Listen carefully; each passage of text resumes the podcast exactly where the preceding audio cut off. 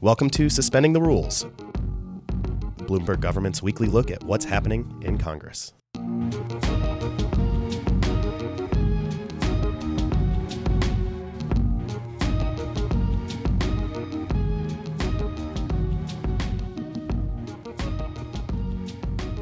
Hi there. It's election week here on Suspending the Rules from Bloomberg Government. I'm Adam Taylor. And I'm Danielle Parnas. America will go to the polls Tuesday for the midterm elections. The outcome will have big implications for the policy agenda in Congress and for the Trump administration. Bloomberg Government elections reporter Greg Giroux and Deputy News Director Loren Duggan join us for the full episode today for a final update. We'll look at the Senate in the second segment, but we start with the House of Representatives. Greg, we know the president's party tends to lose seats in the House during midterm elections, and for most forecasts, it looks like that will hold this year too, right?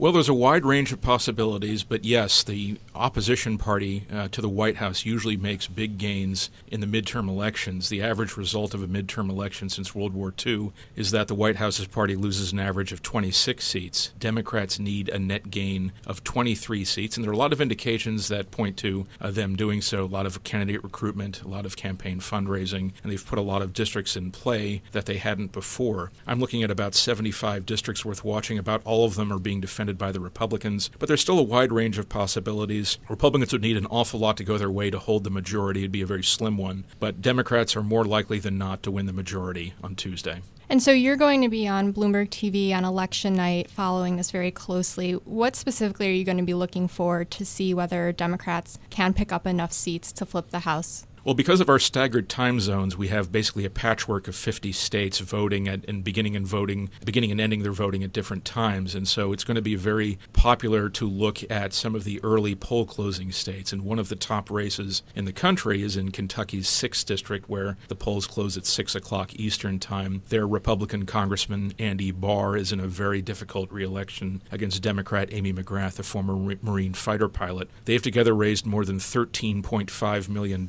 between them, most of it by the challenger. And that's going to be kind of an early bellwether, one of the you know so-called canary in the coal mines to see how maybe the rest of the night is going. And at 7 p.m. Eastern Time, there are a lot of states that close their polls. I'm looking at Virginia, where there are four competitive races where Republicans are the defending party, including one in Northern Virginia near Washington, and also a couple of races in Georgia and one in South Carolina. And most of the polls close in Florida, where there are a number of competitive races worth watching. I think those states are among the earliest that are going to report. I'm going to be looking very closely at those results just for signs of how the rest of the evening might go. As Greg said, there's a pretty wide range of forecasted gains for the Democrats. They need 23 seats to take the majority. Some predictions have them close to that line, others have them gaining 40, 50, maybe even more. Loren, what are the operational differences between holding a bare majority or a wider margin? Well, you always want as many people on your team as possible when you're running the House. If you think back to when the Democrats had control for the four years they did under the last years of George W. Bush and then the first years of President Obama, it was hard to get some of the big ticket items through, something like Obamacare without a lot of arm twisting and making deals. You could lose some votes, but you had to hold on to enough to get your legislation through. The narrower that margin, the harder it gets, especially if, in this case, let's say the Democrats have a very narrow majority, the Republicans are a unified minority in that chamber and, and hold tight. It's going to make it very difficult for leaders there to push their bills over the line.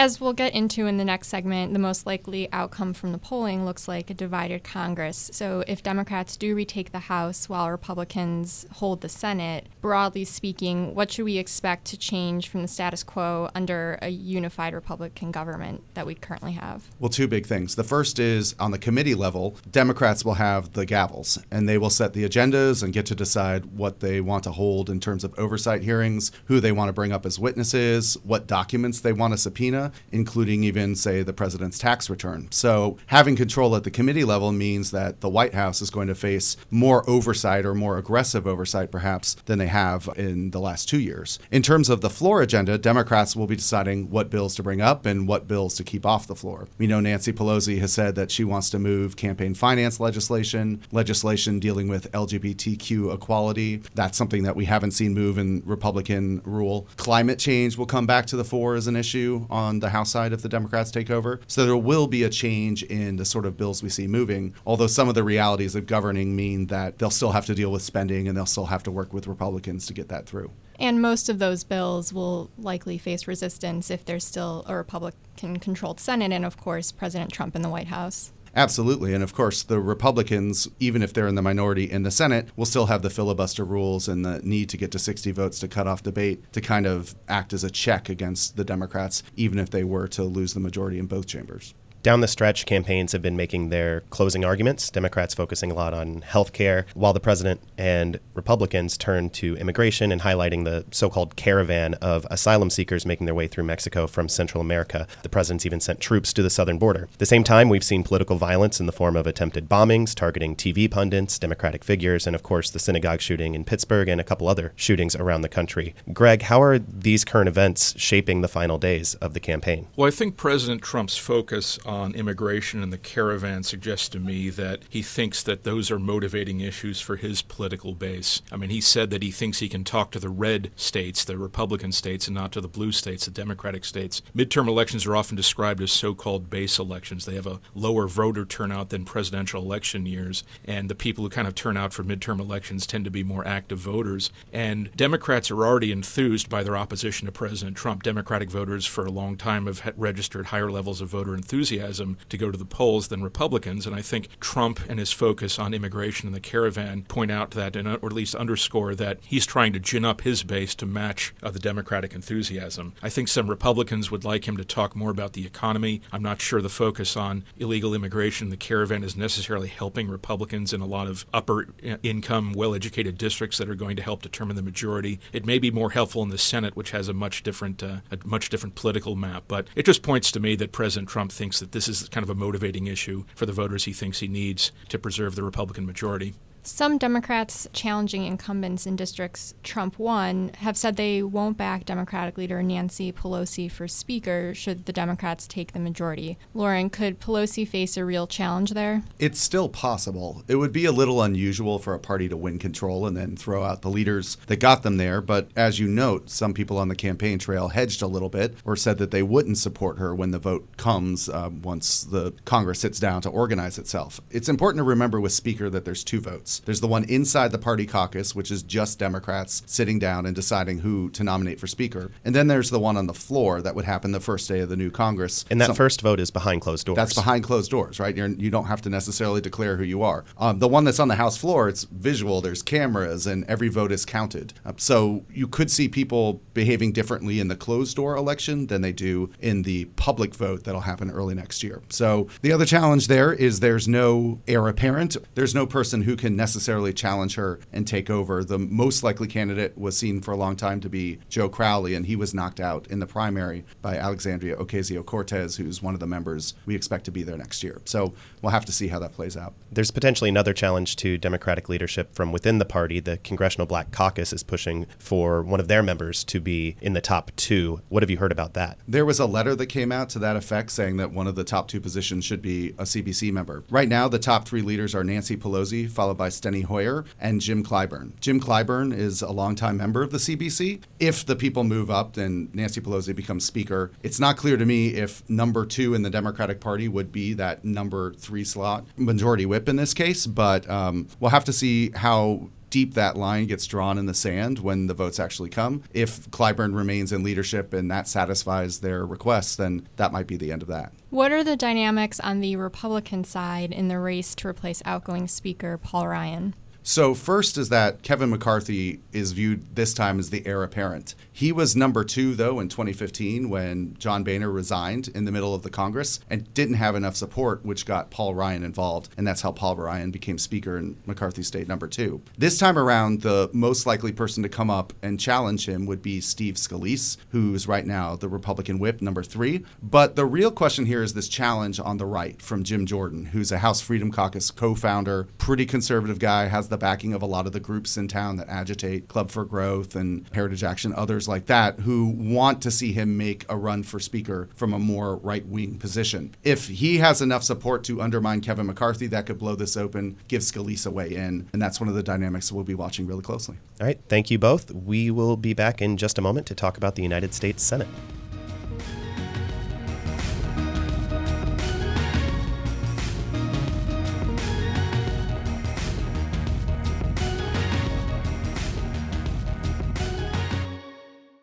Despite the fact that they're happening at the same time with the same underlying factors, the races to control the House and Senate seem likely to play out very differently. Loren Duggan and Greg Giroux remain with us to talk about what's going on in the upper chamber of Congress. Unlike in the House, where most polling and forecasts have Democrats making significant gains, even taking the majority, Republicans appear poised to keep control of the Senate, potentially even picking up seats. Greg, why the difference in outlooks? It does seem like I'm covering two different elections with the House and the Senate, and the reason why Democrats are, it's going to be much harder for them to achieve a majority in the Senate is because they face one of the most forbidding Senate election maps in history. Of the 35 Senate elections that are at stake on Tuesday, the Democrats are the defending party in 26 of them, and the Republicans in just nine of those races. I haven't seen a ratio like that since before World War II. And of those 26 states where the Democrats are the defending party, 10 of them were won by President Trump in the 2016 election, including five of them where the president won by more than 18 percentage points. So it's a very difficult map, one under which Democrats could not be uh,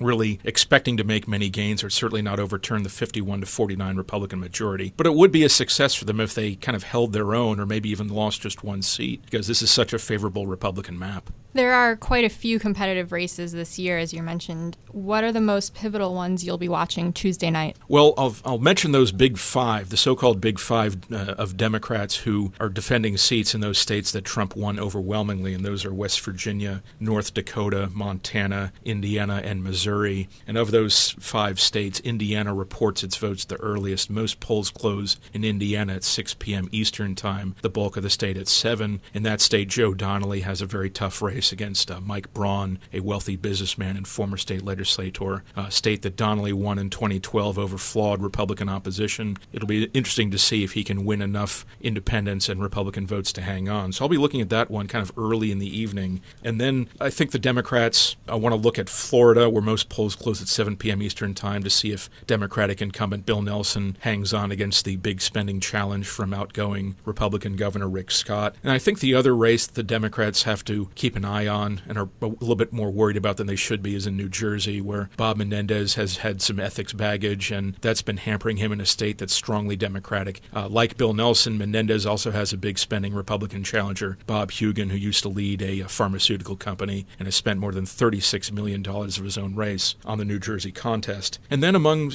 Senate seats that Republicans are, are the defending party, you have Arizona, Nevada, which um, have been very, very close for basically the whole year. And then you have have two more Republican leaning states, Tennessee and Texas, where um, you'd expect the Republicans to win comfortably just because of the political orientation of those states, but the Democratic candidates there have kept the races very close. So I'd say there are about you know 10 to 12 Senate races I'll be watching election day.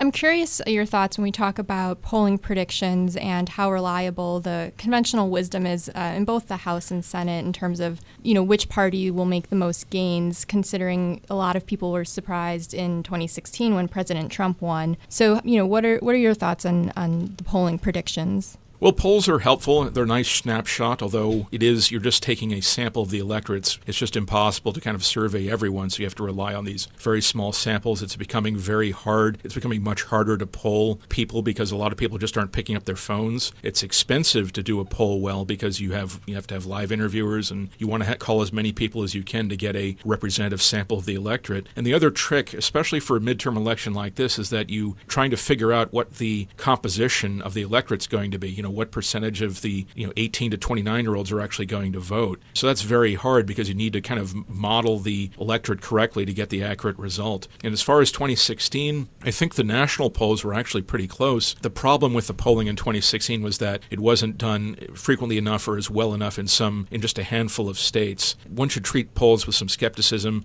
You know, know that there's a margin of error, that this is just a small sample of the electorate, but it is a decent snapshot of uh, the best we have in, in the uh, in the absence of actual hard vote returns. In 2016, we saw that the polling errors were kind of all in one direction, and Trump ultimately prevailed there. If they're off in the other direction this year, Loren, Democrats could potentially take the majority in both chambers. We talked about what divided government or a divided Congress might look like in the last segment. What happens if Democrats do take both chambers this year? Well, take what I said earlier about gavels and oversight and multiply it by two, right? Mm-hmm. Because we'll have the House and Senate committees both calling for people to come up and answer questions. The other thing they can do that will have a big effect Change from these last two years is on the nomination front. Because of the rules change, it only takes 50 votes right now for the Republicans to cut off debate and push forward Donald Trump's cabinet and Supreme Court picks, for example, and lower court picks. We could see a change dynamic there. Let's say another Supreme Court opening happens in the next two years. If the Democrats have control of the Senate, that will give them a much bigger hand there in trying to shape who the president picks and what happens there. Or if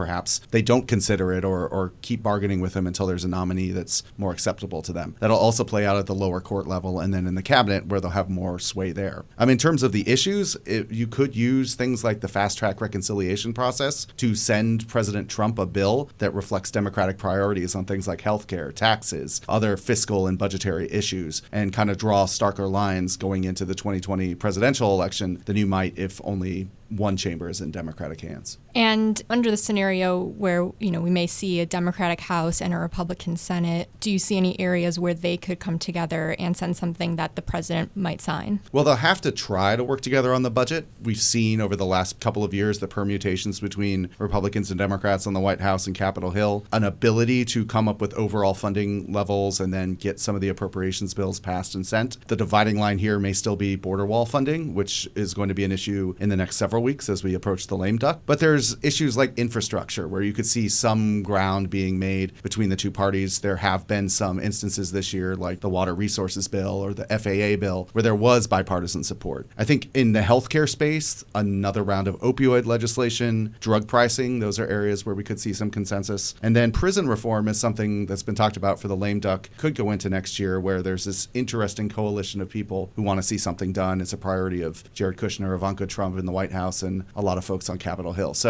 we make a lot and we spend a lot of time talking about where divisions are, but even in this current Congress, we've seen a lot of bipartisanship on some issues. And I think it's an important point. A lot of people focus sometimes on these marquee issues, healthcare, taxes, but there's also, as you mentioned, the annual just running of the government uh, responsibility of funding defense authorization and things like that. Absolutely. These things that have to get done every year and tend to get done, you do have to have bipartisanship, otherwise, the whole place grinds to a halt. So we'll see where this one leads. Greg Giroux is an elections reporter with Bloomberg Government, where Loren Duggan is the deputy news director. Be sure to tune in to Bloomberg TV's election night coverage to see more of Greg. Thank you both for coming on. Thank you. Thank you. Thank you for listening to Suspending the Rules. Be sure to subscribe on iTunes or SoundCloud. Find out more about the topics we discussed today and a whole lot more from Bloomberg Government at about.bgov.com. You can also follow us on Twitter at bgov. The legislative analyst team is Sarah Babbage, Noreen Chowdhury, Danielle Parnas, Michael Smallberg, and me, Adam Taylor. Our editor is Adam Schenk. Nico Anzalata is our sound engineer. Our theme music is Home Organ by Zach Nasita. More information can be found at premiumbeat.com.